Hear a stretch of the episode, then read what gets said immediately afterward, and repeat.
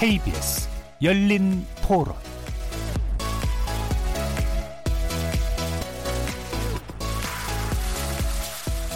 안녕하십니까. 케이비에스 열린토론 정준입니다.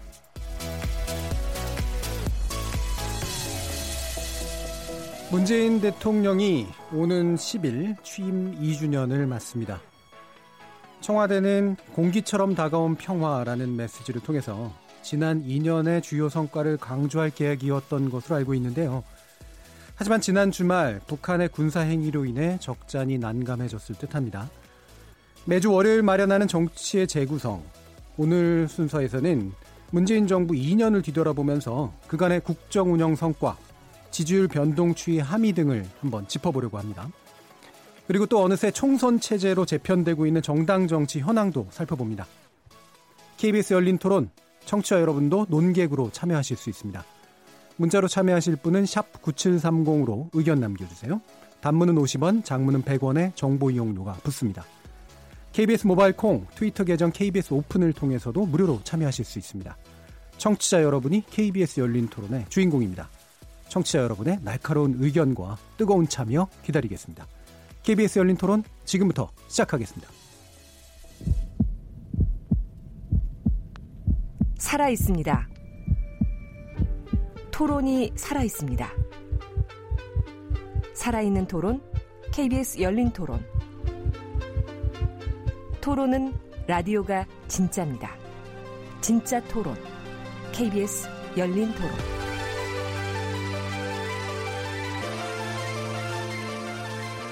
협치는 너무 멀고 대립만 부각되고 있는 여의도 정치.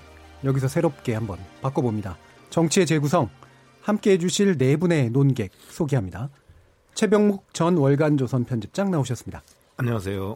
고재열 시사인 기자 나오셨습니다. 네, 안녕하십니까. 배종찬 인사이트K 연구소장 나오셨습니다. 안녕하십니까. 그리고 이준석 바른미래당 최고위원 나오셨습니다. 네, 안녕하세요. 케이비에스 열린토론 월요일 코너 정치의 재구성은 영상으로도 생중계됩니다. 케이비에스 모바일 라디오 앱인 콩, 보이는 라디오를 통해서 또는 케이비에스 모바일 애플리케이션인 마이케이에 접속하셔서 또는 유튜브에 들어가셔서 케이비에스 열린토론을 검색하시면 지금 바로 저희들이 토론하는 모습을 지켜보실 수 있습니다.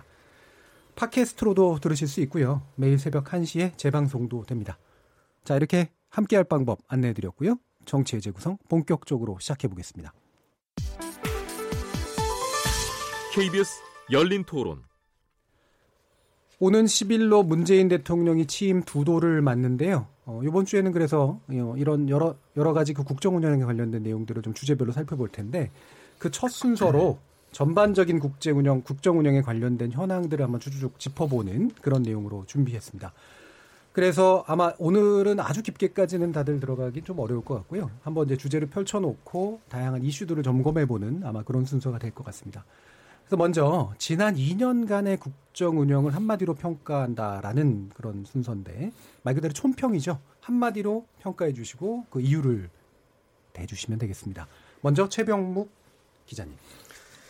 예, 저는 지난 이 년간을 평가하라고 그러면 이제 실험적 정부였다. 이렇게 실험적 정부. 제가 평가를 하고 싶습니다. 이제 그런 이유는 뭐가 있냐면 사실은 그 정권 교체가 됐죠. 되고 나서 이제 여러 가지 새로운 변화들이 몰려올 것으로 예상이 됐고, 근데 그 예상된 것은 뭐 그 큰 차이는 없었습니다만 그 상당수의 정책들이 사실은 노무현 정부를 계승하지 않을까 뭐 이런 예상도 많았지만 그 예상을 벗어나서 그 새롭게 들고 나왔던 그 정책들이 있었어요. 예. 어, 뭐 예를 들면 이제 소득주도 성장이라고 하는 그 경제 정책, 뭐 이 안에는 이제 최저임금의 급격한 인상, 뭐 이런 것들이 있었고, 그 다음에 뭐 사드 문제나 탈원전 정책, 뭐 이런 거, 그 다음에 이제 뭐 대북 정책은 뭐 계속되는 상황입니다만은. 거기에다가 이제 공수처 설치, 뭐 이런 것들이 있었는데 사실은 이런 부분에 관한 그 그 뭐 이론적 그 정립도 저는 제대로 안 됐다고 보거든요. 어, 그래서 그런 문제를 그 문재인 정부가 도입하겠다 이런 식으로 공약을 통해서 지금 이제 일부 진행되는 것도 있고 어, 지금 뭐 이제 도입부에 있는 것도 있습니다만은 이런 것들이 그 성과가 미진한 상태에서 지금 취임 이제 삼 주년을 맞게 됐다. 음. 이제 취임 삼 년 차죠. 삼 년 차를 맞게 됐다. 이렇게 평가합니다. 예. 그러니까 준비된 정부라고 했지만 실질적으로는 대부분 이제 실험에 가까운 그런 정부였다라는 총평이셨습니다. 그럼 고재열 기자님. 네, 근데 저는 문재인 정부가 출범할 때 실험을 할 만한 어떤 그 국정 상황이었느냐 했을 예. 때는 수습을 해야 되는 어떤 그런 정도의 상당히 어, 대한민국이 어, 상당히 그 어려움에 처한 그런 상황이었다고 보고요. 그래서 어, 현재 상태는 그 대한민국을 수술하면서 예. 좀 개복 상태인가 아닌가. 개복 상태. 예. 그런데 음. 보니까 너무나 많은 어떤 문제들이 있는데 이것을 제대로 하고 봉합을 하느냐 음. 아니면 그냥 봉합을 해버리느냐 음. 어떤 그 기점에 있는 것 같습니다. 그리고 어, 좀 키워드로 저는 뽑아보자면 적폐가 먼저다. 예. 아닌가. 최근에 이 국가 원로들과의 만났을 때도 이 적폐 수사에 대해서는 좀 강력한 의지를 어, 보였는데 이 부분에 대해서 이제 그런 확실하게 이왕 개복을 한 마당에 음. 아, 제대로 고치자 이제 그런 그 신념을 가지고 있는 것 같고요. 지금 이제 사회 전반에 이 박근혜, 최순실 이만 문제가 아니라 아, 이들과 함께했던 그런 정무직 고위 공무원들이 지금 같이 처벌을 받지 않습니까? 그런데 여기에 또 블랙리스트나 실제 집행한 중간 간부들 그리고 또 그 눈치를 보다가 좀 부패해진 하위직 공무원 그리고 그런 공무원들을 대하면서 상대적으로 타락해진 어떤 기업들까지 어, 대한민국이 생활 세계까지 어떤 적폐가 확대됐는데 어, 그 적폐에 대해서 이제 문제의식을 가지고 하나 둘 어, 문제제기가 되는 게 문재인 정부 이 년 아니었나 그, 그 연장선 상에서 미투 운동까지 있었다고 보고요. 정치 영역부터 생활 세계까지 상식이 되돌려지고 있는 중으로 봐야 될 것 같습니다. 예. 아직까지 이제 수술 상황인데 이거를 그대로 덮을 거냐, 더 처치하고 덮을 거냐라는 그런 게 달려 있는 상태라고 보신 것 같아요. 배종찬 연구소장님. 저는 이전과를 돌아보면은 문재인 대통령도 그렇고 현 정부도 극한 직업, 극한 직업, 예, 쉬운 일이 아니었던 거죠. 음. 이 국정농단 상황에서 나라를 또 추스려야 됐었고 그런 상황 속에서 사회 변화. 많은 또 요구들이 쏟아졌거든요. 그런 만큼 성과도 있었습니다. 대통령의 파격적인 소통, 남북관계의 진전, 또 경제정책 기준 변경이 있었는데 그럼에도 불구하고 수많은 요구가 이제는 본물처럼 쏟아지는 것이죠. 음. 또 한편으로는 적폐청산을 하다 보면 사회 갈등, 또 반발은 예고된 것이나 다름없거든요. 그렇다면 대통령 하기가 사실 쉽지 않습니다. 이 노무현 전 대통령도 대통령 하기가 너무 힘들다. 이런 이 속을 토로할 정도였기 때문에 저는 이 년간은 극한 직업이었다. 그럼 남아있는 삼 년은 극한 직업이 아니야. 남아있는 삼 년도 극한 직업이죠. 음. 그렇다면 앞으로 이, 이 남아있는 삼 년이 너무나 중요할 수밖에 없거든요. 그렇다면 이제는 문제를 해결해 나가는 극한 직업이 돼야 하는 것이죠. 예. 너무나 많은 요구들의 분출, 네. 이 상황에 대해서 많이 강조를 해주신 것 같습니다. 마지막으로 이준석 최고위원. 저는 이제 지난 이 년을 복기해 보자면은 한국판 로베스피에르다 이런 로베스피에르. 생각. 예, 사실 로베스피에르가 사실 혁명 정부를 세운 뒤에 여러 가지 적폐 청산에 해당하는 일들을 했었죠. 그래서 처음에 민중의 지지를 얻었다가 이제 경제로 들어오면서부터 되게 단순한 이제 해법들을 내놓기 시작하면서 예를 들어 우리가 잘 알고 있는 우유값 폭등 사태 같은 경우. 많은 사람들이 우유를 싸게 먹어야 된다라는 명제 하나만 가지고 시작해서 우유값을 낮춰라. 그랬더니만은 우유 생산업자들이 우리 못 버틴다. 그러니까 사료값을 낮춰라. 그랬더니 사료 생산 안 하기 시작해요. 그래서 결국에는 우유값이 폭등해버리는 상황이 나온 것처럼 지금 아무래도 좀 뭐 그 목적 자체가 소득주도 성장도 그렇고 여러 경제 정책이 선의에 기반했다라는 건 아무도 의심하지 않을 겁니다. 뭐 나라 경제 망치려고 그렇게 했겠습니까? 그런데 반대로 굉장히 아마추어적인 정책들로 인해 가지고 소위 풍선 효과라 그러죠. 여기 누르면은 저쪽에 튀어오르고 그것도 다시 누르러 가면 여기 튀어오르고 이런 식으로 좀 우왕좌왕하면서 초기에 예를 들어 어, 최저임금 올리니까 임대료가 문제다. 이렇게 잡으러 나갔다가 나중에 편의점 점주들이 뭐라고 하니까 프랜차이즈 본사가 문제다. 이렇게 무슨 가족오락관에 호박폭탄 돌리게 하는 것처럼 이렇게 우왕좌왕하다가 지금 실제로 실물 경기 많이 가라앉은 상태다. 그래서 대통령께서 뭐 선의를 의심받진 않겠지만은 반대로 앞으로도 이런 우왕좌왕이 계속되면은 능력을 의심받을 수도 있고 아까 배종찬 문장이 말씀하신 것처럼 참 어려운 대통령 임기가 될 수도 있다. 그래서 음. 지금이라도 사실 지난 한 주 사이에 대통령께서 뭐 삼성 반도체 공장 찾아가시고 이러면서 경제 정책의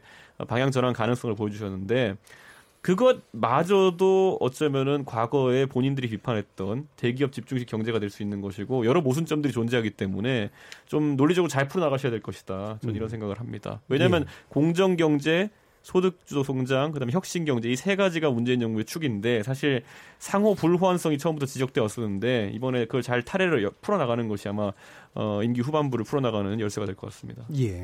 그 로베스피에르 얘기를 하시니까 이게 혁명 정부이자 과도 정부이자 뭐 이런 측면들을 이게 예. 되게 많잖아요. 예. 뭐 그래서 앞으로 미래를 전망하는 건 나중에 할 일이긴 합니다만 로베스피에르가 안 좋은 결말을 맞았잖아요. 그러지 않기 위해서 예. 지금 로베스피에르와 비슷한 상황을 겪고 있다는 것을 철저히 복기하고 음. 그리고 다른 대책을 세워야 된다. 음. 그러니까 로베스피에르는 그 상황에서도 독선으로 일관했거든요. 예. 그러다 보니까 안 좋은 어떤 그 혁명 정부 결말이 있었는데 음. 거꾸로 독재자를 불러들이죠. 그 상황 속에서. 예. 그래서 그러니까 그런 것처럼 저는 지금부터 음. 그걸 반면교사 삼아가지고 어, 좀 방향 전환을 스무스하게 했으면 좋겠다는 음. 생각합니다. 알겠습니다.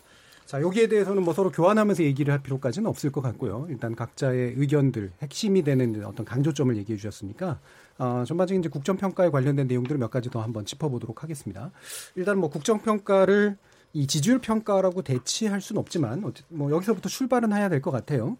그래서 취임 이 주년에 이제 그 역대 대통령 지지율 추이하고 비교해 보면 현재까지 수치로 보면 가장 높았던 게 이제 김대중 전 대통령인데 요거보다 약간 낮거나 이제 비슷한 수준을 일단 가지고 있습니다.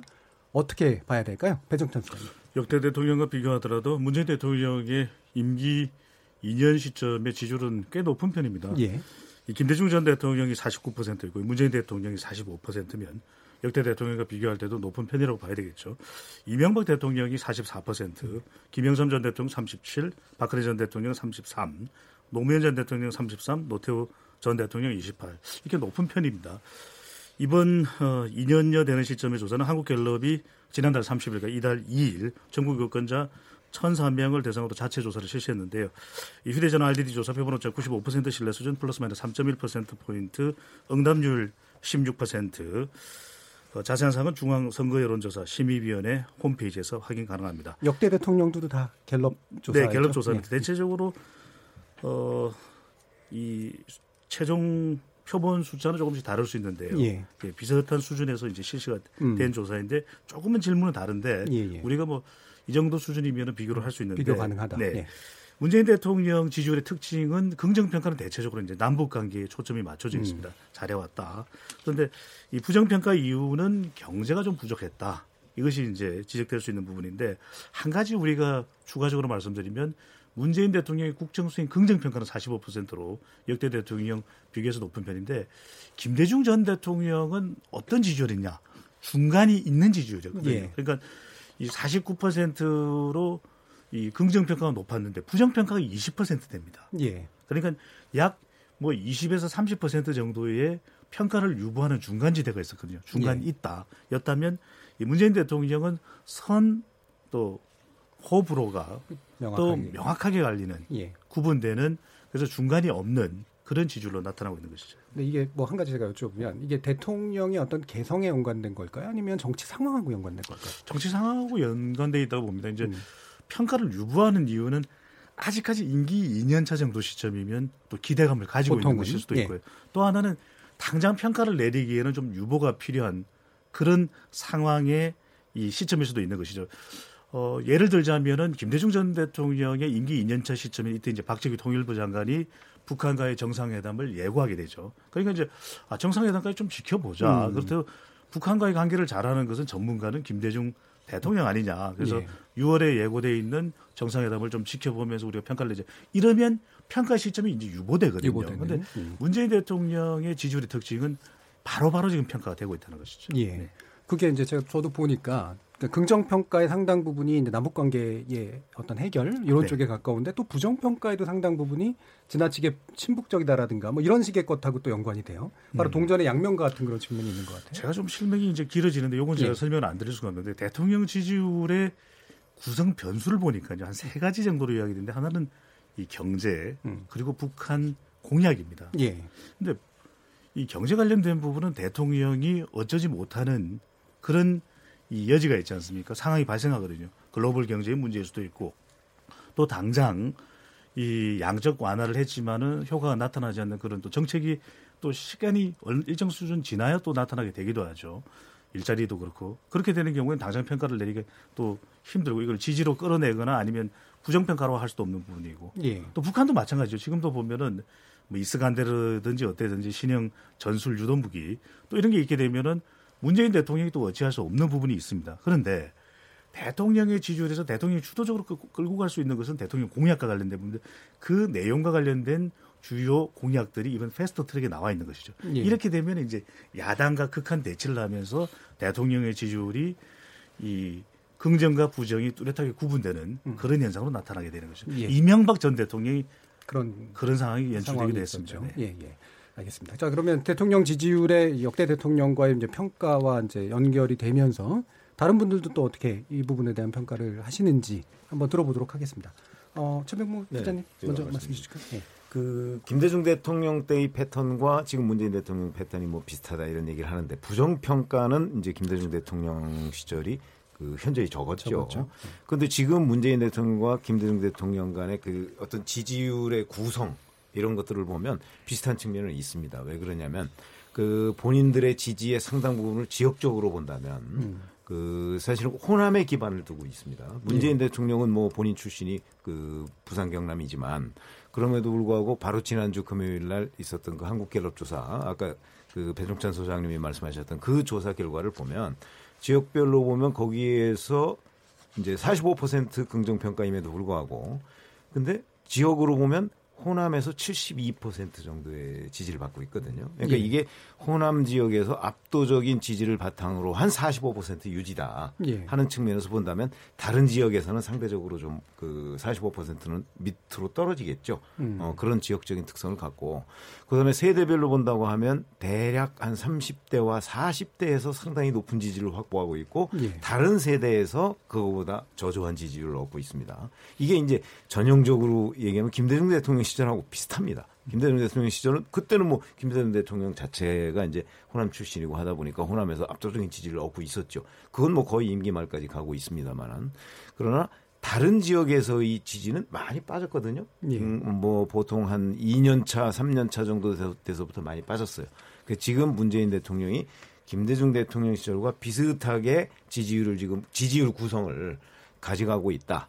이런 점으로 본다면 문 대통령한테 저는 이것이 거기다 거기다 이제 부정평가가 워낙 높고 뭐 이런 점을 보면 문재인 대통령의 그 이대로 계속 유지가 된다고 한다면 문재인 대통령의 앞으로의 삼 년이 다른 지역 또는 다른 세대에서도 그렇게 많은 지지를 그 회복할 수가 있을까 하는 데에 대해서 굉장히 부정적인 지표들이 지금 많이 나오고 있다. 이런 지지율의 특성을 보이고 있다. 이렇게 생각합니다. 예, 지금 이제 시 기자님 지적은 지역이나 특정 세대의 어떤 압도적인 지지에 의한 지지세다라고 지금 해석하시는 부분인 것 같은데 이 부분에 대한 또 다른 분들 생각 그 어떠세요? 예.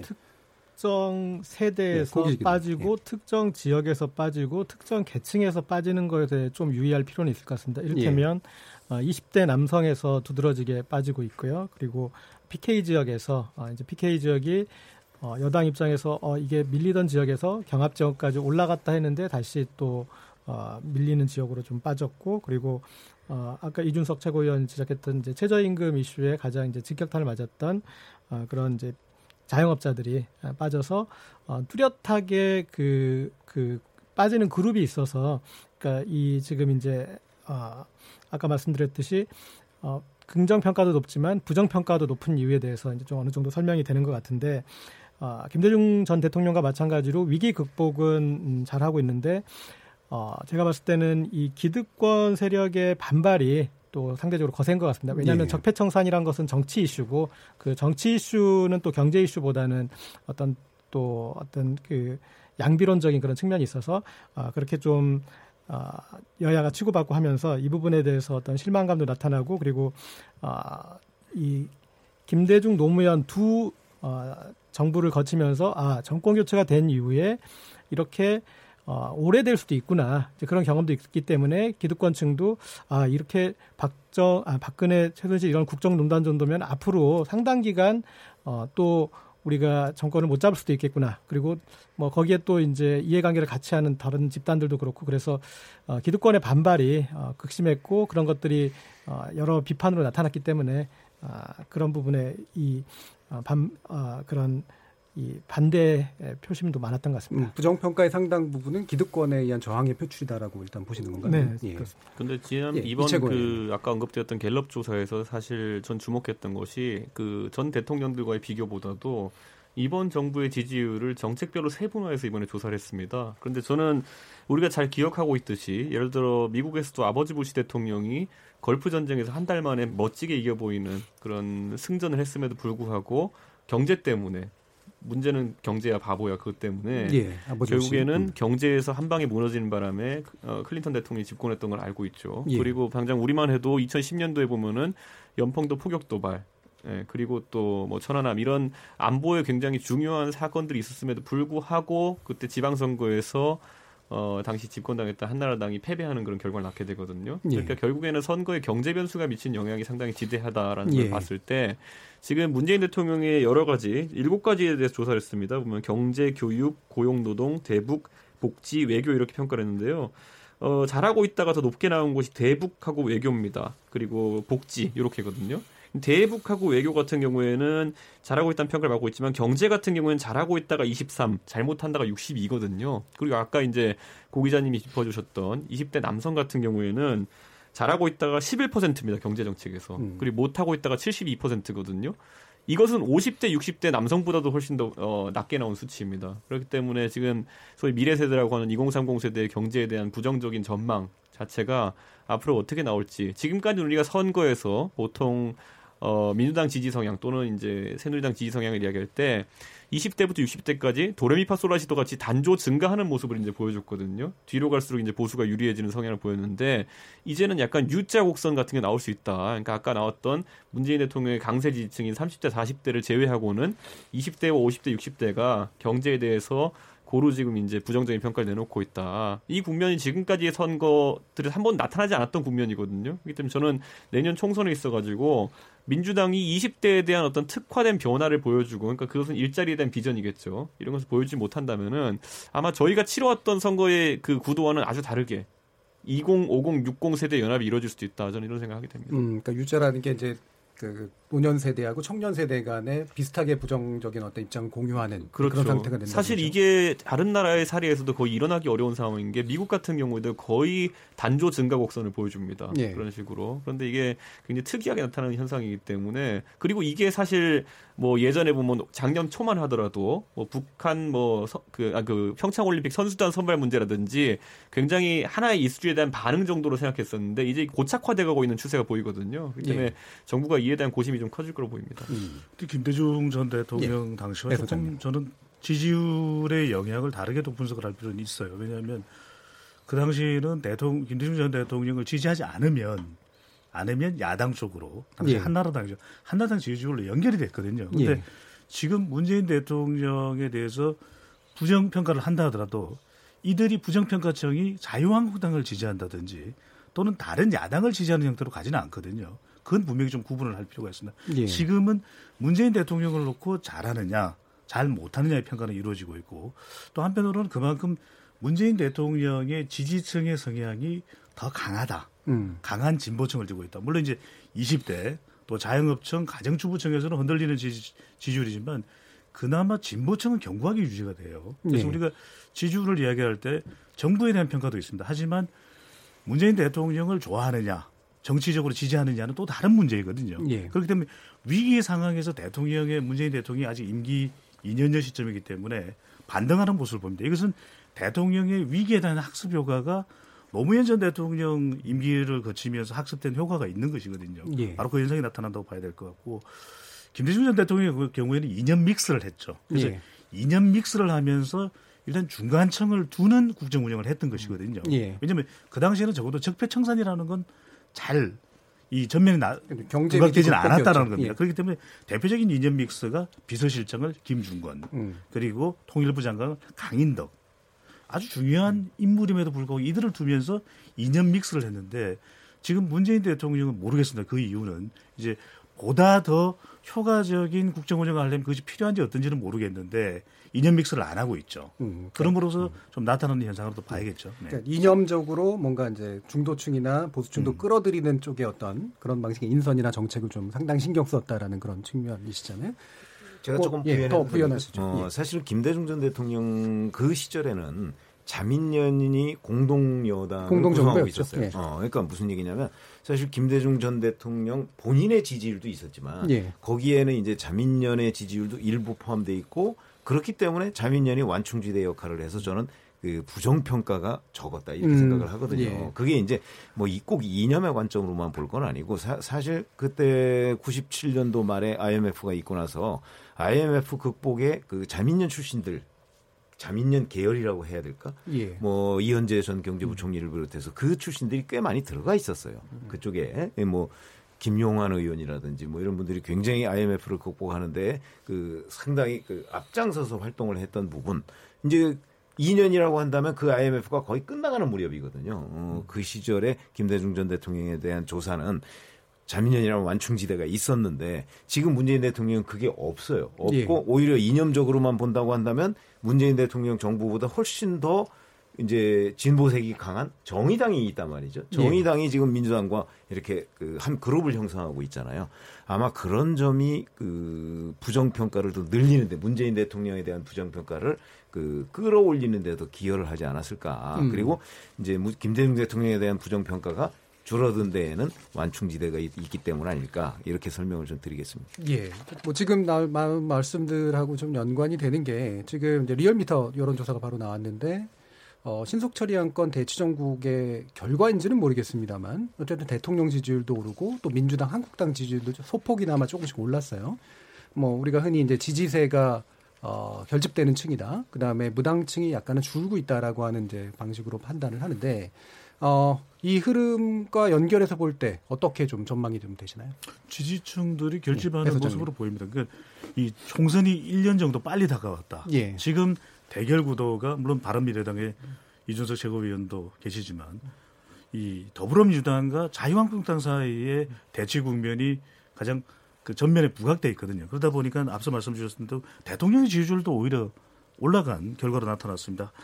이 리얼미터가 리얼미터가 지난 이십구 일, 지난달이죠. 이십구 일, 삼십 일, 그리고 이달 이 일, 삼 일 와이티엔의 열의를 받아서 전국 이천십팔 명을 대상으로 실시한 조사, 무선전화 면접 및 유무선화 대디 자동 응답 조사했고요. 표본오차 구십오 퍼센트 신뢰 수준 플러스 마이너스 이 점 이 퍼센트포인트, 응답률 육 점 삼 퍼센트. 자세한 사항은 중앙선거여론조사 심의위원회 홈페이지에서 확인 가능한데요. 오월 삼 일까지 조사됐습니다. 그러니까 이 조사 결과에는 이 신형 전술 유도 무기로 설명되고 있는 이 북한의 뭐 미사일이라고 이야기를 하나요? 또 발사체라고 발사체. 이야기를 하나요? 이 이것에 대한 내용은 포함이 되지 않았습니다. 이것은 네. 오월 사 일 이 사건이니까요. 그래서 이 내용을 보면 신속 처리 안건 패스트트랙 대결 국면 속에서 대통령의 긍정평가 지지율은 사십구 점 일 퍼센트로 거의 오십 퍼센트에 육박했고요. 부정평가는 사십육 퍼센트. 근데 정당 지지율도 그렇습니다. 더불어민주당이 사십 점 일 퍼센트로 지지율이 올랐어요. 그 계속 삼십 퍼센트대 후반을 유지했었는데 사십 퍼센트를 살짝 웃돈 결과로 나타나고 이 자유한국당도 직전 조사와 비교할 때 삼십삼 퍼센트 올라갔습니다. 정의당 육 점 이 퍼센트, 바른미래당 오 점 이 퍼센트, 민주평화당은 이 점 삼 퍼센트로 지지율이 좀 내려간 모습. 두 정당 더불어민주당과 이 자유한국당의 지지율은 오른 모습을 보더라도 이 대치 국면 전선이 확대된 양상에서 이 결집했다 이렇게 볼 수 있겠습니다.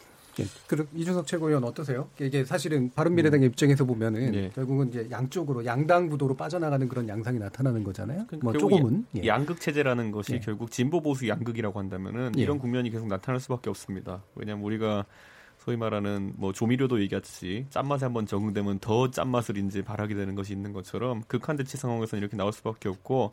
저는 최근에 이 패스트트랙 이슈가 어쨌든 여당에게 최근에 약간 불리했던 국면을 어느 정도 전환시킨 효과는 있었다. 왜냐하면 패스트트랙 안에 있는 안건 중에서 선거법 개정사는 뭐 그렇 뭐 각 당의 유불리가 있어가지고 이해관계로 받아들일 수 있는 부분이 있지만은 많은 국민들이 거기서 이제 공수처나 아니면 검경수사권 조정 같은 경우에는 애초에 내용과 내용은 둘째치고. 이름 자체를 개혁법안으로 만들어버렸어요. 그러니까 예. 개혁법안에 대해서 찬반 논란인 것처럼 되어버렸습니다. 이게 비슷한 국면이 언제 많이 나타났냐면은 박근혜 정부 때 이러저러한 법안을 묶어가지고 우리 기억날 겁니다. 대통령 수석 비서관 회의라고 하는 대수비 이런 데서 박근혜 대통령이 야당은 경제 살리기 법안에 협조해야 된다. 뭐 이렇게 나오면요. 순식간에 그 법안의 내용이 무엇인가와는 관계없이 경제 살리기에 동참하지 않는 세력으로 야당이 묶이는 경우들이 있었습니다. 예. 그렇게 됐을 때 지지율이 어느 정도 반등하는 국면들을 보였거든요. 그런 것처럼 지금 국면에서도 이 공수처라든지 이런 부분의 사법개혁에 대한 국민적 지지도가 또 관심도 높은 상황이었기 때문에 다소간의 이익을 볼 수 있는 구조였다. 저는 아마 하지만 이것이 또 장기적으로 지속된다고 보기에는 어, 최근에 아까 말했던 것처럼 기반이 되는 경제 정책이나 이런 것들이 비전이 잘 없는 상황 속에서 솔직히 이 사법개혁 요소만 갖고 계속 이제 지지율을 유지할 수는 없거든요. 그리고 아까 배 본부장님 언급하셨듯이 그 미사일 발사체 문제 같은 경우에는 본격적으로 이제 어, 문재인 정부에서 가장 고평가를 받고 있던 그 안보 그리고 대북 문제에 있어가지고 다소 조정 국면을 가져올 수 있는 측면이 있기 때문에 저는. 네. 어 지금이 아마 민주당의 어, 지금 전국에서의 극대값이 나오는 지점이 아닐까 음. 이 정도로 좀 생각을 하게 됩니다. 예. 자, 방금 대북 정책 얘기가 나왔잖아요. 네. 고 기자님 뭐 그것까지 포함해서 한번 얘기해 주시죠. 네. 어, 이준석 최고위원이 이제 극대값이라는 표현을 했는데 극대값은 모든 정당에 음. 다 해당되는 말일 것 같고요. 지금요? 그러니까 예. 지금 나오는 이제 이런 그 지지율 같은 경우는 이제 선거에 임박해서 어, 곧 투표 어, 하실 분들이 이제 투표 성향까지 포함돼서 나오는 정도의 결집인데, 예. 그러니까 이거는 이제 선거철에나 볼 수 있는 어떤 그런 양상인데, 아, 그 극대값들이 이제 나올 정도로 정치적인 이제 대립이 돼 있고, 그 다음에 그 이슈 때문에 국민들이 정치 이슈에 지금 관심이 많은 시절이 되신 거죠. 예. 네. 그래서 이제 그런데 어, 이게 과연 그 이제 총선까지 이대로 그렇게 가지는 않을 거라고 봅니다. 몇 번의 어떤 예. 요동이 있을 거고요. 예. 이제 어떤 스토리를 서로 만들어 가느냐 그런 게 달려 있는데 이를테면 이제 아까 국정 지지율의 가장 그 문재인 정부의 맹점이었던 소득주도 성장 같은 경우에 사실은 이제 소득주도 성장을 어, 내걸고 그리고 실제 이제 최저임금제 인상을 했는데 어, 경제는 좀 좋아지지 않고 오히려 좀 나빠진 수치들이 있었는데 그렇다고 해서 어, 사실은 소득주도 성장이 문제여가지고 그 경제가 안 좋아진 게 증명된 건 없습니다. 네. 증명된 거는 소득주도 성장에 그렇게 효과는 없구나. 그런데 또 효과를 낼 정도의 소득주도를 만들었느냐. 그런 측면도 논쟁이 있고 그렇지만 현실적으로 봤을 때 소득주도 성장을 이 정부는 내세우는데 경제는 안 좋아지더라. 그렇기 때문에 소득주도 성장은 문제였다. 이런 식으로 어떤 그게 결론이 나져버린 거 아니겠습니까? 네. 이제 이런 식으로 어, 이 앞으로 일 년 동안에 어, 지금 내건 여야가 내건 것들은 제가 봤을 때 전제 조건이고 이제 결과물들이 어떻게 나오느냐에 따라서 어, 지금의 어떤 그 지지율을 유지하느냐 혹은 확장하느냐 축소 아니면 어, 빠지느냐 이게 좀 나타날 것 같습니다. 음. 그러면 네. 잠깐 잠깐 네, 예. 잠깐만요. 그 방금 말씀 중에 네. 경제 얘기가 주로 좀 나는데 기타의 변수가 뭐 예를 들면 대북 정책 같은 거는 어떻게 변수가 될 거라고 보시나요? 뭐 다 모든 가능성이 이제 열려 있으니까 네. 그래서 그런데 사실은 이제 대북 아, 이 정책에서 어, 다시 이제 북한이 여러 뭐 발사체 시험이든 이렇게 하면서 이제 좀 긴장도가 더 높아지고 있지 않습니까? 그래서 네. 어, 다시 이 이게 정치가 어떤 거에 대해서 단선적으로 국민들 반응이 나타난다고 생각하지 않습니다. 그러니까 네. 지금은 당장은 어, 이렇게 했는데. 이 북한이 저렇게 나온다는 거 보면 문재인 정부의 중재가 잘못된 거 아니냐 이렇게 또 예. 나올 수 있는데 또 그런 겨, 긴장이 고조된 다음에 다시 또 풀어나가는 모습을 보이면 그렇죠. 반전이 어, 되면 예, 예. 그렇게 될 수 있고 그래서 어, 이 그런 여러 가지 흐름이 나올 수 있는 충분한 시간이고요. 예전에 이준석 최고가 아까 얘기했듯이 그 천안함 사태가 반드시 그때 당시 여당에 유리하게 작용하지 않았어요. 불과 이, 삼 개월 전이었음에도 불구하고 그러니까 그 기간에도 어, 이 사태가 있었고 그래서 그런데 그 선거는 대북 이슈로 치러진 선거가 아니었고 예. 그래서 여러 가지 어떤 예. 변수들은 나올 것 같습니다. 최 기자님. 예. 제가 하나 굉장히 엉뚱한 의문을 하나 제기해도 됩니까? 아마 배종찬 소장님 답변을 해주셔야 될 것 같은데. 예. 지정 답변. 왜냐하면 예. 저희가 지금 여론조사를 가지고 얘기를 하고 있는데 네. 사실은 그 리얼미터 그 조사라는 거에 보면 민주당이 사십 점 일, 한, 저, 한국당이 삼십삼 퍼센트 이렇게 해서 이 정당 지지율을 다 합치면요. 거의 뭐 팔십오, 구십 퍼센트 가까이 돼요. 그러면 이제 무당층이 십일 점 육 퍼센트밖에 안 되는 거로 조사가 돼 있는데 저희가 정치부 기자를 참 오래 해봤지만 이 선거를 지금 거의 십일 개월 남겨놓고 있단 말이죠. 이 정도 상황이면 무당층이 늘어나는 게 그동안의 관례였어요. 그런데 무당층이 십일 점 육 퍼센트밖에 안 된다는 게 잘 이해가 안 돼서 이건 도대체 판별 분석까지를 한 결과인지 뭐, 뭐, 물론 뭐 리얼미터 측에 질문을 해야 되겠습니다만 그게 좀 궁금해서 그래요. 왜냐하면 제 네. 주변에서 보면 뭐 어느 당 지지자냐 뭐 이렇게 물어보면 그거 답변하는 친구들 별로 없어요. 사실 그 뭐 아, 뭐 그런 뭐, 걸왜 묻느냐는 둥 뭐 그냥 이러고 넘어가는데 뭐 주변 통는 통계가 아니, 아니 그래서 그러니까 무당층이 십일 퍼센트밖에 안 된다. 그 네. 선거를 십일 개월이나 남겨놓고 있는데 그게 잘 이해가 안 돼서 예, 그러실 수 좀, 있죠. 예, 예. 네, 그, 결과적으로 이제 이 여론조사라는 게 주변 분들의 여론에 또 합과는 분명히 다른 음. 그런 결과가 있는 것이죠. 그래서 다들 궁금해합니다. 이렇게 대선 지지율이 네. 나오면 심지어 제가 근무할 때도 강원도 지역에서 전화 와서 몇 년도인지는 제가 뭐 공개드리기 힘듭니다만 대통령 지지율이 왜 이렇게 높아요? 그러면서 이 조사 똑바로 하세요. 막 이렇게 항의를 받은 적도 있는데 누구한테요? 이제 강원도에 있는 아, 한, 예. 한 국민분으로부터 국민, 본인 스스로 강원도에 예. 살고 예. 있는 국민이라고 예. 해서도 예. 그런데 제가 그때 설명드렸던 것도 이것이 주변의 의견이라기보다는 전국 골고루. 강원도의 두메산골에 있는 할머니부터 시작을 해서 저 해남 지역에서 막 광어, 이 또 방어, 이 낚아 올린 어부까지 다 조사를 하는 것이 여론조사이기 때문에 네, 여론조사이기 때문에 우리가 이게 대표성이 있는 그런 질문이라는 것도 이제 조사 방법의 차이도 조금 있습니다. 이게 자동응답 방식은 눌러야만 다음 질문으로 또 넘어가게 되거든요. 그렇다면 조금은 더 부담을 가지고 이제 선택을 하는 경우들이 있고 또 그것이 오히려 더 정확하게 선택을 한다라고 하는 그런 이론적 설명도 있기는 합니다. 그런데 직접 면접원이 조사할 때는 말씀하셨던 대로 상대방에게 내가 어떤 정당을 지지하는지 드러내기가 쉽지 않거든요. 예. 그러다 보면 재질문을 하더라도 결국 끝끝내 응답하지 않아서 이 무응답이 이 면접원이 직접 조사하는 경우에 조금 무응답이 높은 경우가 있는데 또 하나는 저는 이 무응답이 지금처럼 줄어든 이유 중에 하나는 대치 국면이 심화되기 때문에 결국 전화조사라는 것은 적극성을 띈 사람들의 응답이거든요. 그럼 예. 응답하면서 나는 지금 이런 상황에서 이 정당을 지지합니다. 난 이 정당을 지지합니다. 그러니까 한국당의 지지율이 오르는 것도 그동안에 우리 샤이 보수 이야기를 하는데 이런 대치 국면 속에서 이제는 본인이 보수층임을 드러내고 샤이 보수층도 응답한다는 분석 결과값도 있기 때문에 저는 그런 차이라고 판단이 됩니다. 네. 결국 추세를 보면 되잖아요. 그럼요. 예. 네. 추세상으로 이게 굉장히 튀는 거는 아닌 것 같거든요. 제가 볼 때는 추세가 계속해서 그런 식으로 그렇죠. 나타나는 방향으로 강화되고 있거든요. 그래서 보통은 여론조사 결과를 볼 때 한 조사 기간에 추이를 네. 보시는 게 좋을 것 같다. 요즘에는 네. 이제 질문 논란도 있는데 여론조사가 뭐 절대적인 건 아니거든요. 참고로 네. 해서 우리가 이 조사의 범위 내에서 결국 나온 어, 나온 결과다라고 참고를 해 주시면 좋을 것 같습니다. 예, 알겠습니다.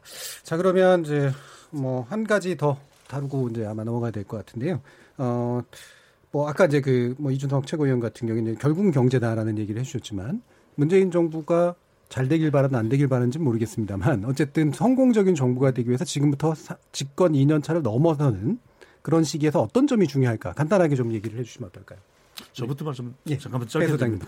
이 정책적 소통을 저는 좀 강화해야 될 필요가 있다는 음. 어, 말씀을 드려야 될 것 같은데 왜 그러냐면 왜 임기 초반에는 그렇게 대북 정책에 대한 이 국민들의 평가가 좋았는데 지금은 낮아졌느냐. 물론 북한의 태도 측면도 있겠지만 결과적으로는 이 북한과 관련된 부분에서 정부가 좀 더 적극적으로 국민에게 설명을 할 필요가 있죠. 왜 그러냐면 자칫 잘못하면 이런 정부의 태도에 따라서 신뢰를 상실할 수도 있고 이른바 지지층이 아니면 또 남남 갈등이 발생할 수 있거든요. 그러니까 북한 사실 이번에 이 미사일인지 또 발사체인지 쏘면서 상당히 우리 국민들이 불신을 가질 수밖에 없는 상황이 초래된 것이거든요. 그렇다면 지금부터는 이런 북한은 없어야 된다.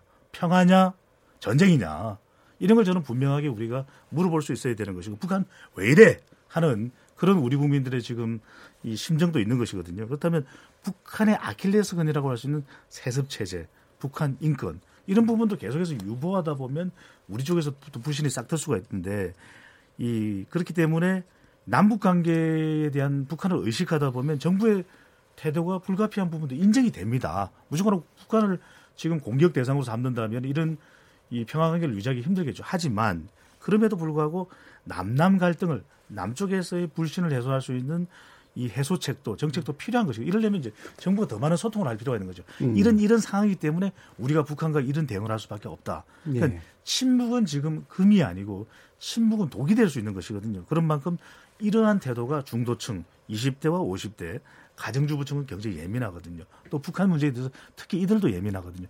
이런 부분들을 보더라도 저는 조금 더 이 북한 문제뿐만 아니라 정책적인 문제도 소주성이 됐든 뭐가 됐든 간에 더 좀 적극적으로 소통을 하면 좋겠다는 것이죠. 음, 그러니까 북한 부분에 대한 모호함을 좀 없애고 네. 북한에 대한 왜 이렇게 대하는가를 이 한국 국민들에게 설명하는 좀 더 적극적인 자세가 필요하다. 짧게 말씀드리면은 앞서 우리가 지금 설명을 드리고 있는 한국갤럽의 이 년여 시점에 이 정부 정책, 주요 정책에 대한 평가를 보면 경제 정책에 대해서 이렇게 이 긍정과 부정이 뒤바뀌는, 부정이 많아지는 시점이 언제냐면 이 김동연 전 부총리와 장하선 정, 청와대 정책실장이 갈등을 빚는 그 시점에서 이렇게 그래프가 상반되거든요. 바로 그런 부분들을 좀 잘 조율할 필요가 있는 것이죠. 음, 네. 예, 알겠습니다. 어, 약간 길게 들었는데 이것도 시작과 마찬가지로 끝나는 그 시점에서 예, 촌평처럼 요게 더 중요한 것 같다라고 하는 얘기들 한마디씩 해주시면 좋을 것 같아요.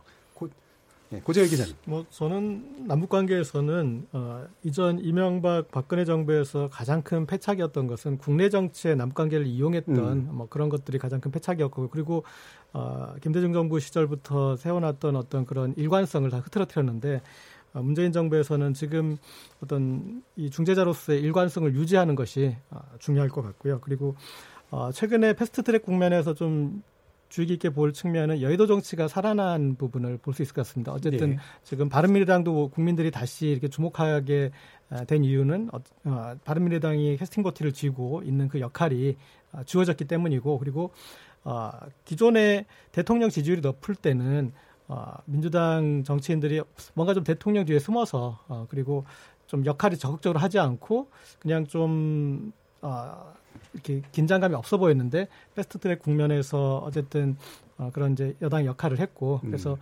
지금 이제 여의도 정치가 살아난 부분이 저는 좀 주목할 부분이고 어, 이때 좀 어, 그리고 이제 좀 소통을 어, 이렇게 열어서 지금 밖으로 나가 있는 어, 자유한국당도 어, 좀 들어올 수 있게 이제.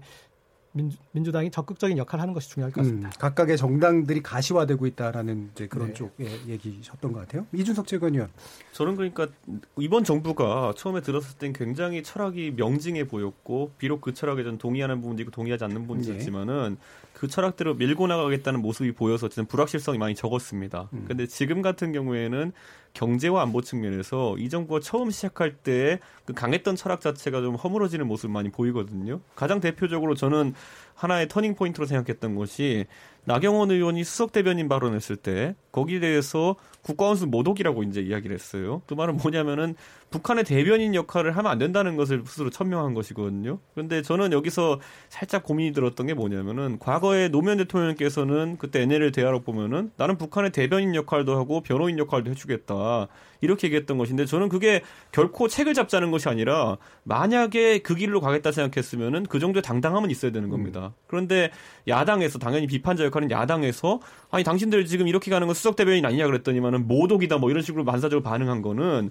지금 보세요. 한 한두 달 걸친 그 나경원 대표 발언 시점부터 북한의 노동신문에서 내놓는 논평 자체도 많이 달라졌고 갑자기 남, 남한 정부를 이제 비판하기 시작했습니다. 우리 정부를. 그리고 또 이번에 미사일까지 쏘면서 사실상 신경질적인 반응을 보이고 있다 저는 이렇게 보거든요. 거기서 하나 북한도 불확실성을 보기 시작했다는 것이고 경제 정책만 해도 한번 보시면은 아까 제가 얘기했듯이 초, 처음에는 혁신 성장과 공정 성장 그리고 이 소득주 성장이 세 가지 축을 가져가겠다면서 가장 강조했던 게 뭐냐면은 재벌 중심의 경제 구조를 타파하고 좀 이제 그 소비를 활성화시키고 좀 이렇게 굳건하게 이제 소비 주도의 이제 성장을 하겠다는 것이었는데 지금 당장 대통령께서 당연히 뭐 제가 봤을 땐 긍정적으로 평가합니다만은 대기업의 어쨌든 투자나 이런 걸 돕고 삼성전자의 비메모리 반도체가 성공할 수 있도록 정부가 지원을 아끼지 않겠다.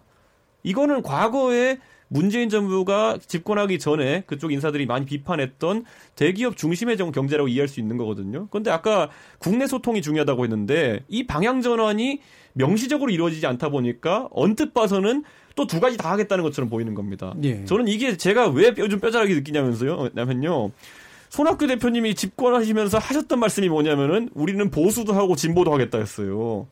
그 말 듣는 순간 일반 국민들은 저 집은 뭘 팔겠다는 건가 이런 생각이 되는 거거든요. 경제라는 것도 당연히 투자를 하려면 기업들이 예측 가능해야 되는 것이고 그렇다면 대통령께서 이쪽 길이냐 왼쪽 길이냐 오른쪽 길이냐를 명확히 보여주셔야 되는데 왼쪽으로 가면서 동시에 오른쪽으로 가겠다 이런 선언하시는 거는 누구나 예측합니다. 다리 찢어집니다. 하다가. 그러니까 이념적으로 섞이는 게 필요하다고 보세요? 아니면은 차라리 어느 한쪽을 선택하는 게 필요하다? 저는 두 가지가 이제 아까 믹스라고 표현했지만 믹스되어서 음. 같이 갈 수 있는 것이 있고 예, 제가 봤을 때는 있다. 둘이 동시에 갔을 때는 존재하지 않는 상품이 되거나 아니면 다리가 찢어지는 경우가 있습니다. 제가 항상 얘기하지만은 시원한 그러면서 따뜻한 아이스 아메리카노 없습니다. 제가 봤을 때는. 알겠습니다. 그러니까 둘 중에 하나여야 되는 것이죠. 예. 그거는. 최병욱 교수. 글쎄, 저는 그 문재인 대통령은 이미 어느 쪽으로 가고 있다 이렇게 생각을 합니다. 네. 뭐 가야 할 방향은 저희가 뭐 제시할 수 있겠지만 그거는 뭐 다 책에 나온 얘기고, 그다음에 저희가 보기에는 어느 한쪽 방향으로 있으니까 사실 여기 뭐 두 분이 다 얘기하셨지만 소통을 이렇게 이렇게 했으면 좋겠다 하는 것도 이제 자기 진영이 아닌 상대 진영 사람들과 좀 소통을 했으면 얼마나 바람직했을까 하는 생각을 그동안에 여러 번 했는데 지난 이 년간을 돌아보면 별로 그런 움직임은 없었던 것 같고. 그러니까 이제 그에 대한 기대는 뭐 별로 이제 접고 일단 다만 그 같은 진영 내에서 이런저런 소통을 하더라도 그다음에 여러 가지 정책을 수행하는 과정에서도 그 안에서 잘못된 것들이 많이 나오지 않습니까? 예. 그러면 그에 대한 책임은 좀 확실하게 물어가면서 국정을 수행했으면 좋겠다. 음. 아, 그게 그 저의 바람입니다. 음, 알겠습니다. 자, 케이비에스 열린토론에서는 문재인 정부 취임 이 주년을 맞아서 어, 내일은 외교안보 분야를 좀 다뤄볼 거고요. 수요일은 경제, 그리고 금요일은 정치 분야를 좀 집중적으로 다룰 겁니다. 어, 북한의 어떤 군사행동에 관련된 문제는 또 내일 심도 있게 토론할 예정이고요. 그래서 내일부터도 또 많은 분들이 함께 하시길 바라면서 이어지는 정, 정치의 재구정에서는 국회 문제로 가보도록 하겠습니다. 여러분께서는 케이비에스 열린 토론과 함께하고 계십니다.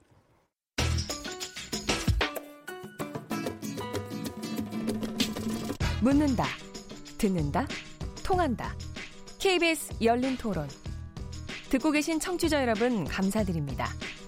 들으면서 답답한 부분은 없으신가요? 궁금한 점은요? 그렇다면 함께 토론에 참여하시죠. 유료 문자 샵 구칠삼공을 이용하시면 됩니다. 단문은 오십 원, 장문은 백 원의 정보 이용료가 있습니다. 스마트폰 어플리케이션 케이비에스 모바일콩을 통해서도 무료로 참여하실 수 있습니다. 케이비에스 열린토론은 언제나 열려 있습니다. 듣고 계신 케이비에스 열린토론은 매일 밤 한 시에 재방송됩니다.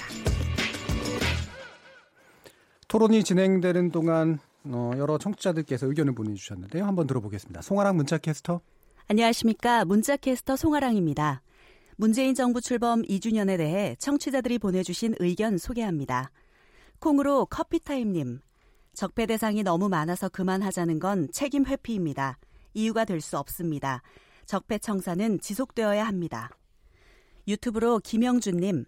문재인 정부의 정책은 인기 없는 정책이지만 꾸준히 지속적으로 이십 년 이상 지속하면 정책의 효과가 나타날 듯합니다. 팔일사사님. 인천의 화물기사입니다. 문재인 정부 이 년. 갈 길은 멀고 할 일은 많고. 경제는 예년에 비해 어려운데 국회는 밥그릇 싸움만 하고 북핵 문제는 중간에서 눈치만 보는 것 같고 모두 경제에 올인하시기 바랍니다. 유튜브로 김성만님. 평화가 없으면 경제도 없다. 콩으로 양종숙님.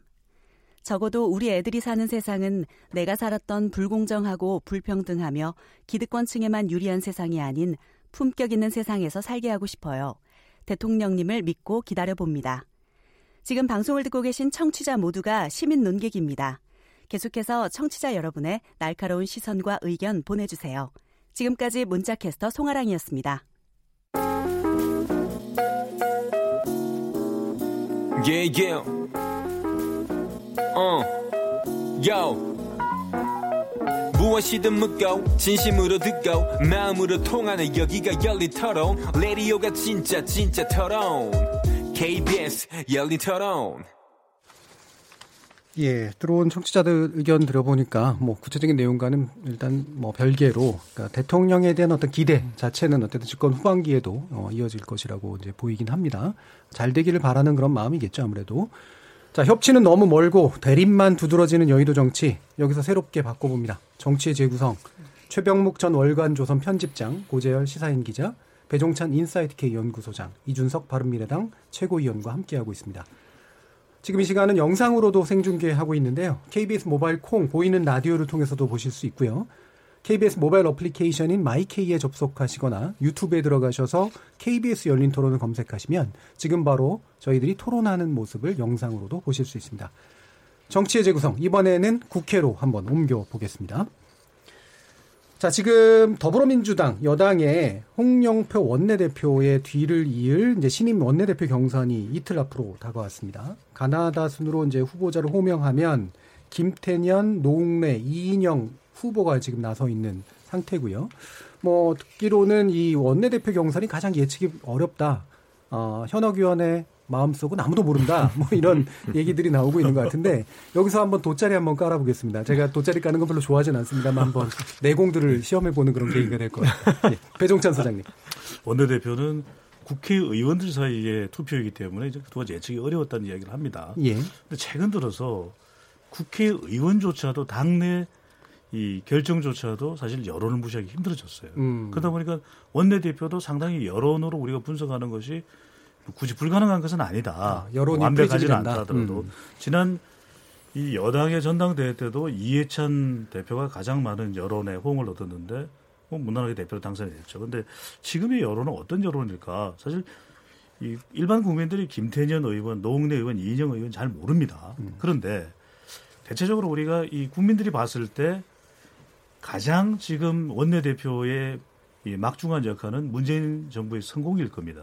그리고 당의 내년 총선에서의 좋은 결과이겠죠. 좋은 성적표인데 그렇다면 가장 당 속에 그냥 녹아들을 수 있는 사람, 자기 목소리가 크지 않고 그런 인물이 누구냐면 지금 정책위 의장 김태년 의원이 가장 유력한 것 아닌가라는 판단을 저는 할 수 있다고 봐요. 물론 이제 음. 의원들 사이에서도 그런 대중들의 인식을 바탕으로 판단을 할 거라고 보는데 노웅래 의원의 경우에는 그동안 지금 최근도 마찬가지고 본인의 목소리를 냅니다. 그것이 나쁘다는 것이 아니고 과연 어떤 시점에 어떤 인물을 필요하냐는 것인데 이인영 의원의 경우에는 지난 이천십사 년이었나요? 당시에 새정치민주연합 전당대회에 박지원 후보 또 당시에 문재인 대통령이 후보 시절 이렇게 전당대회에서 맞붙는 관계가 있어서 그만큼 이인영 의원도 본인의 목소리를 내고자 하는 그런 의지가 있는 인물입니다. 그렇다면 내년 총선이 문재인 대통령의 문재인 대통령에 의한 문재인 대통령을 위한 물론 총선 공천에 개입한다는 의미가 아니라 이해찬 당대표도 굉장히 중요한 지금 인물이지 않습니까? 이들과 가장 잘 호흡할 수 있는 인물이 누구냐라고 하는 여론을 본다면 제가 특정 인물을 선호하는 것이 아니라 김태년 의원에게 눈길과 무게를 둘 가능성이 상당히 있다. 이런 전망을 해봅니다. 음. 원래 이거 전망 잘못하면 음? 다음 주부터 못 나오나요? 뭐 한번 네. 고려해보겠습니다. 제발, 제발 나오겠습니다. 제가 여기서 이 자리에서 나경원 의원 안 될 거라고 얘기했었습니다. 네, 제가 예전에 요즘 말로 표현하면 예, 그저 얘기자님. 어태년이 될 것 같아요. 어태년. 어태년. 어차피 원내대표는 네, 네. 어감은 좀 좋지 않습니다. 네. 우리 통으로 빠져버리는 건 아니겠죠. 네. 현재 뭐 어떤 흐름은 이제 네. 그렇게 보이고요. 그러니까 그런데 원내대표 선거가 예측도 또 어렵다고 얘기하지만 나오신 분들의 착각도 또 심하다고 들었어요. 그러니까 아, 다 자기가 된다. 그렇죠. 예, 그러니까 예. 이 친소관계로 생각하고 이렇게 음. 또 국회의원분들은 서로 부르실 때 늘 존경하는 이런 존경하는 이준석 뭐 존경하는 학자를 학회 선거할 때도 똑같다. 아, 그래서 이제 어떤 그 친소관계에 의한 그 착각이 좀 이제 심하다고 하는데. 보면은 아까 제가 배종찬 소장님 말씀하신 그런 맥락에 저도 뭐 거의 그런 흐름으로 보고요. 현재 어떤 그 여당의 원내대표로 흐름을 볼 때 지금 바통을 이어주신 분이 홍영표 원내대표인데 그 전에 패스트트랙을 어떻게 보면은 상당히 강력한 여의도 정치를 보여주면서 어, 바통을 이어줬잖아요. 그러니까 지금 음. 받아갈 사람도 어떤 뭐 뭔가 좀 당이 좀 여유가 있는 상황이면 통합형 인물, 그리고 좀 점잖은 인물, 뭐 그런 여러 가지, 그리고 또 대통령을 뭐 견제할 수 있는 인물 생각할 수 있겠지만 지금 그럴, 어, 여지가 여당에는 지금 없어 보이고 조금, 어, 청와대 호흡하면서 뭔가, 어, 계속 이 개혁의 고삐를 좀 쥐어나갈 인물을 좀 선호할 것 같고 그런 의미에서 좀 그렇게 보이고 그다음에 좀 이인영 의원 같은 경우에는 여러 주변 그룹은 좀 많아 보입니다. 이를테면 뭐 사팔육을 대표하고 예. 더 좋은 미래나 뭐 민평연계나 또 뭐 여러 가지 그런 많은데 대체적으로 또 평가가 보, 들어보면은 아, 거기에 어떤 그 이 결속력은 좀 성기다 그런 표현들이 있어서 어, 뭐 굳이 이 예측을 해보라면 저는 어태년으로 하겠습니다. 음. 자, 두 표가 나왔습니다. 음. 자, 이준석 의원, 아이고, 최고위원님. 네, 예. 낙선자에게 또 이렇게 하시면 제가. 아니, 근데 그, 저는 이런 그냥 뭐 두 분의 분석엔 동의하고요. 그런데 하나의 이제 과거 사례를 한번 들어보고 싶은 게 그럼 새누리당이 집권 여당이던 시절에 이천십오 년이죠. 그때 총선을 일 년 앞둔 원내대표 선거에서 과연 새누리당의 그 의원들은 집단적으로 사고 어떻게 해가지고 그 당시에 원내대표 뽑았을까? 그때 음. 뽑힌 사람이 유승민 의원이에요. 그런데 예. 그 당시에 집단적으로 장동했던 웬탈은 나중에 들어보니까 유승민 의원이라면은 합리적으로 우선 정책 사안을 판단할 거였고, 두 번째로는 공천이 이제 다가오는 시점에서 나름 공천 자체를 청와대 압력이나 이런 것에 굴하기보다는 안정적으로 관리할 것이다라는 믿음이 있었다는 거예요. 지금 민주당 같은 경우에도 이번에 공천 룰도 이제 발표하고 있지만은 총선을 앞두고 물론 문재인 정부의 성공을 바탕으로 해서 기본적으로 높은 지지율을 받고 시작하는 것도 중요하겠지만은 그거 받으면 뭐 합니까? 내가 공천 못 받으면 땡인데. 그러니까 결국엔 공천에 있어서 나에게 지금 현역 의원들이 유리한 방향으로 가져가려고 할 것이다. 지금 익히 알려진 사실이지만은 청와대의 비서관들 중심으로 이제 소위 말하는 친 청와대 인사들이 많게는 삼십 명까지도 총선에 이제 어, 출마할 의사가 있다는 보도들이 나오고 있는데, 그런 정황 속에서는 확실히 청와대의 오더를 잘 받을 것 같은 사람 같은 경우에는 내 생존에 도움이 안 된다고 판단할 수 있습니다. 예. 자기 지역구 사정은 개개인의 국회의원들이 제일 잘합니다. 예. 그렇기 때문에 우선 제가 봤을 때 지금 시점에서는 아까 말했듯이 문재인 정부를 성공시키는 것은 나중에 당 지지율, 기본 지지율 높이는 데 중요한 것이고, 내 공천 받는데 유리한 사람이 누구이냐는 약간 다른 판단할 수 있습니다. 예. 그게 하나의 변수가 될 수 있는 측면이 있고, 실제로 잘 생각해보시면 가장 최근에 있었던 나경원 원내대표와 그리고 김학용 의원 간의 그 경쟁도 보면요.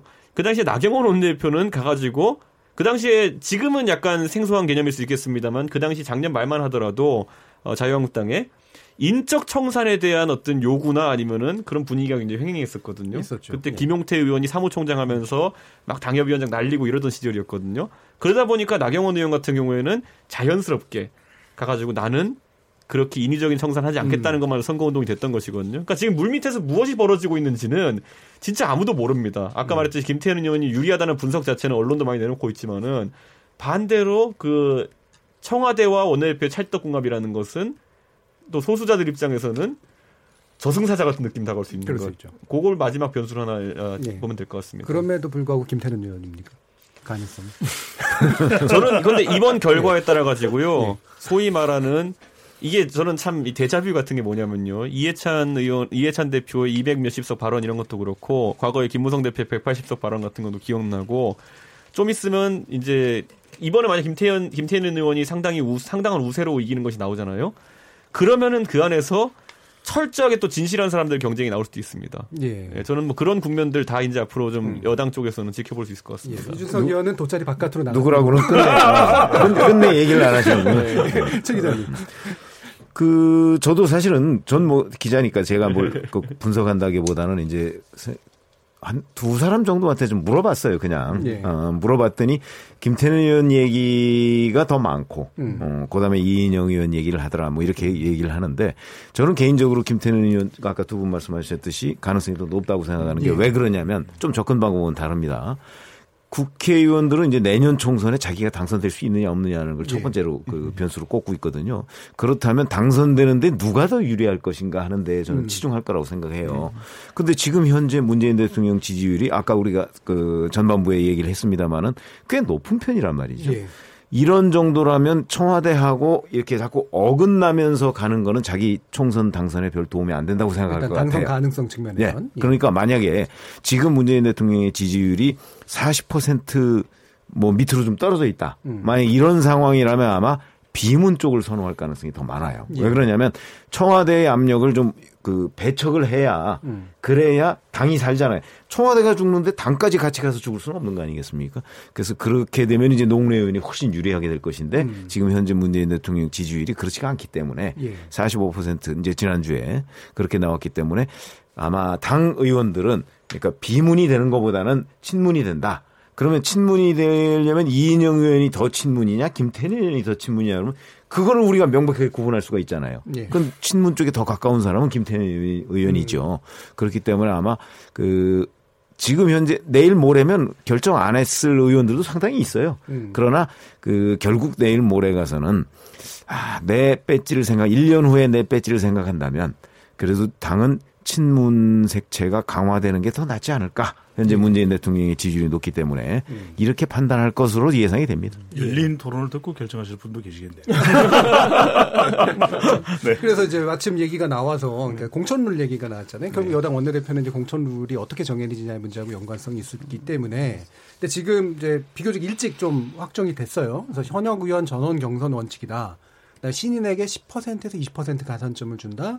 여성엔 최대 이십오 퍼센트까지 가산점을 준다. 이렇게 이제 윤곽이 잡혀 있는데 어, 어떻게 보세요? 이게 뭐 일각에서는 청와대에 있었던 비서관들에게 좀 자리를 주기 위한 어떤 원칙 아니냐라는 얘기도 있고, 뭐 이게 이제 뭐 신인들에게 어쨌든 되게 좀, 좀 유리하게 만드는 것이 필요해서 그게 공천개혁의 출발이다라고 하는 평가도 있고 그런데 기본적으로 이와 같은 방식에 대한 나름의 뭐 판단들 뭐 이런 게 있으시면 한번. 저도 해주시죠. 공천을 이제 두 번 겪어봤지만은 예. 그 가산점은 실제로 공천에 큰 영향을 못 줍니다. 아 그래요? 왜냐하면 그 가산점이라는 것이 당신이 받은 표에다가 이십 퍼센트를 가산한다기 때문에 음, 예를 들어 한 삼십 퍼센트 받았으면은 예. 이십 퍼센트도 육 퍼센트 정도 이제 올라가는 거거든요. 그렇기 때문에 실제 영향 주지 못하고 우리가 방점 찍어야 될 거는 전원 경선을 원칙으로 한다라는 음. 것이거든요. 그러니까 현역 의원들 입장에서는 어. 상당히 부담이 될 수밖에 없는 상황이다. 왜냐하면 지금부터 이제 사실 경선을 앞두고 당원 모으기가 이제 시작될 것이고, 둘째로는 또 당원들이 적극적인 홍보를 예를 들어 청와대 출신 인사들이 나온다면 하게 될 것이거든요. 저는 그렇기 때문에 아마 어, 조기에 아마 민주당 선거 자체는 격화될 가능성이 있다. 음. 그런 생각하게 되고, 경선이라는 거는 어떤 상황에서도 마지막에 후유증을 좀 남깁니다. 예, 그렇기 때문에 내년 선거에서 과연 경선에 실제로 임하게 될 인사들이 어느 정도 될지도 한번 살펴봐야 되는 것이, 왜냐하면 대폭적인 선거구 조정이 있습니다. 만약 연동형 비례대표제가 있게 된다면요. 그렇게 되면은 그 국면 하에서 사실 현역 의원들이 또 유리하지 않은 상황이 나올 수도 있거든요. 예. 지역구가 합쳐지는 상황이 되거나 이렇게 되면은 그렇죠. 그렇기 때문에 그 단위가 변경되는 상황 속에서 경선까지 치른다. 이거는 아마 상당한 부담이 될 테고, 이것이 두 가지의 양태로 나타날 수 있습니다. 그러니까 철저하게 아까 말했던 대통령에 대한 어쨌든 충성심을 보이는 행태. 왜냐하면 음. 대통령의 지지율이 굉장히 높고 실제로 대통령이 보유하고 있는 팬층, 팬층이 굉장히 큽니다.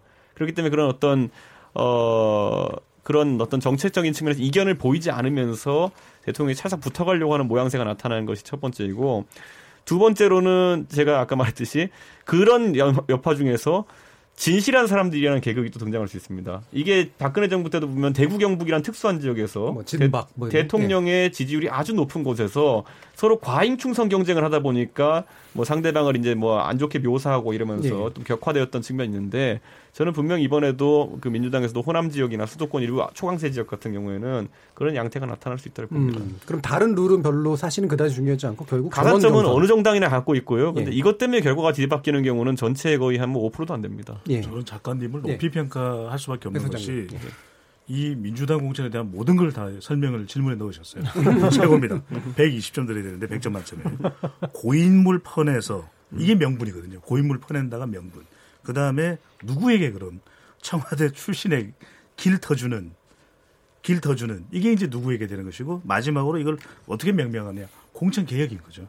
공천개혁인 거죠. 이렇게 해야 공천개혁이라는 소리를 또 들을 수가 있는 것이거든요. 왜냐하면 이 공천 룰이 정말 중요한 것이, 공천이 중요한 것이 누가 이 룰을 정하느냐. 이 룰을 정한 것이 이해찬 대표를 중심으로 정한 것이거든요. 예. 그다음에 이해찬 대표는 출마 안 합니다. 반드시 이 공천에 대해서 좋은 점수를, 성적표를 받으려면 이 계획이 돼야 되거든요. 완전한 어, 파격적이다 이런 얘기를 들어야 되는데, 또 한편 공천의 목적은 강한 결속력을 보여줘야 되는 거죠. 강한 결속력은 누구냐? 대통령의 국정 철학을 잘 이해할 수가 있어야 되는 것이거든요. 그런데 가만히 보면 정치 신인에게는 십에서 이십 퍼센트, 그러면 음. 정확하게 이십 퍼센트를 줄지 십 퍼센트를 줄지 결정이 안 됐어요. 그런데 여성에게는 최대 이십오 퍼센트 가산점을 줍니다. 최대 강조하죠. 그러면 여성 신인이면 어떻게 되겠습니까? 상당히 유리해지는 것이죠. 그러니까 여성들의 배려는 거둘 수가 없다라는 겁니다. 그다음에 마지막에 말씀드렸듯이 이렇게 했을 때 공천 효과가 빛을 발할 수 있느냐? 왜냐하면 전원 경선을 원칙으로 하고 있잖아요. 그러면 이 기준에 의해서 공천이 되는데 결과적으로는 새로운 사람이 들어오게 되면 음. 공천 효과는 있다고 볼 수 있기 때문에, 저는 작가님께서 주신 고인물 퍼내서 청와대 출신 길터주는 마지막 공천 개혁.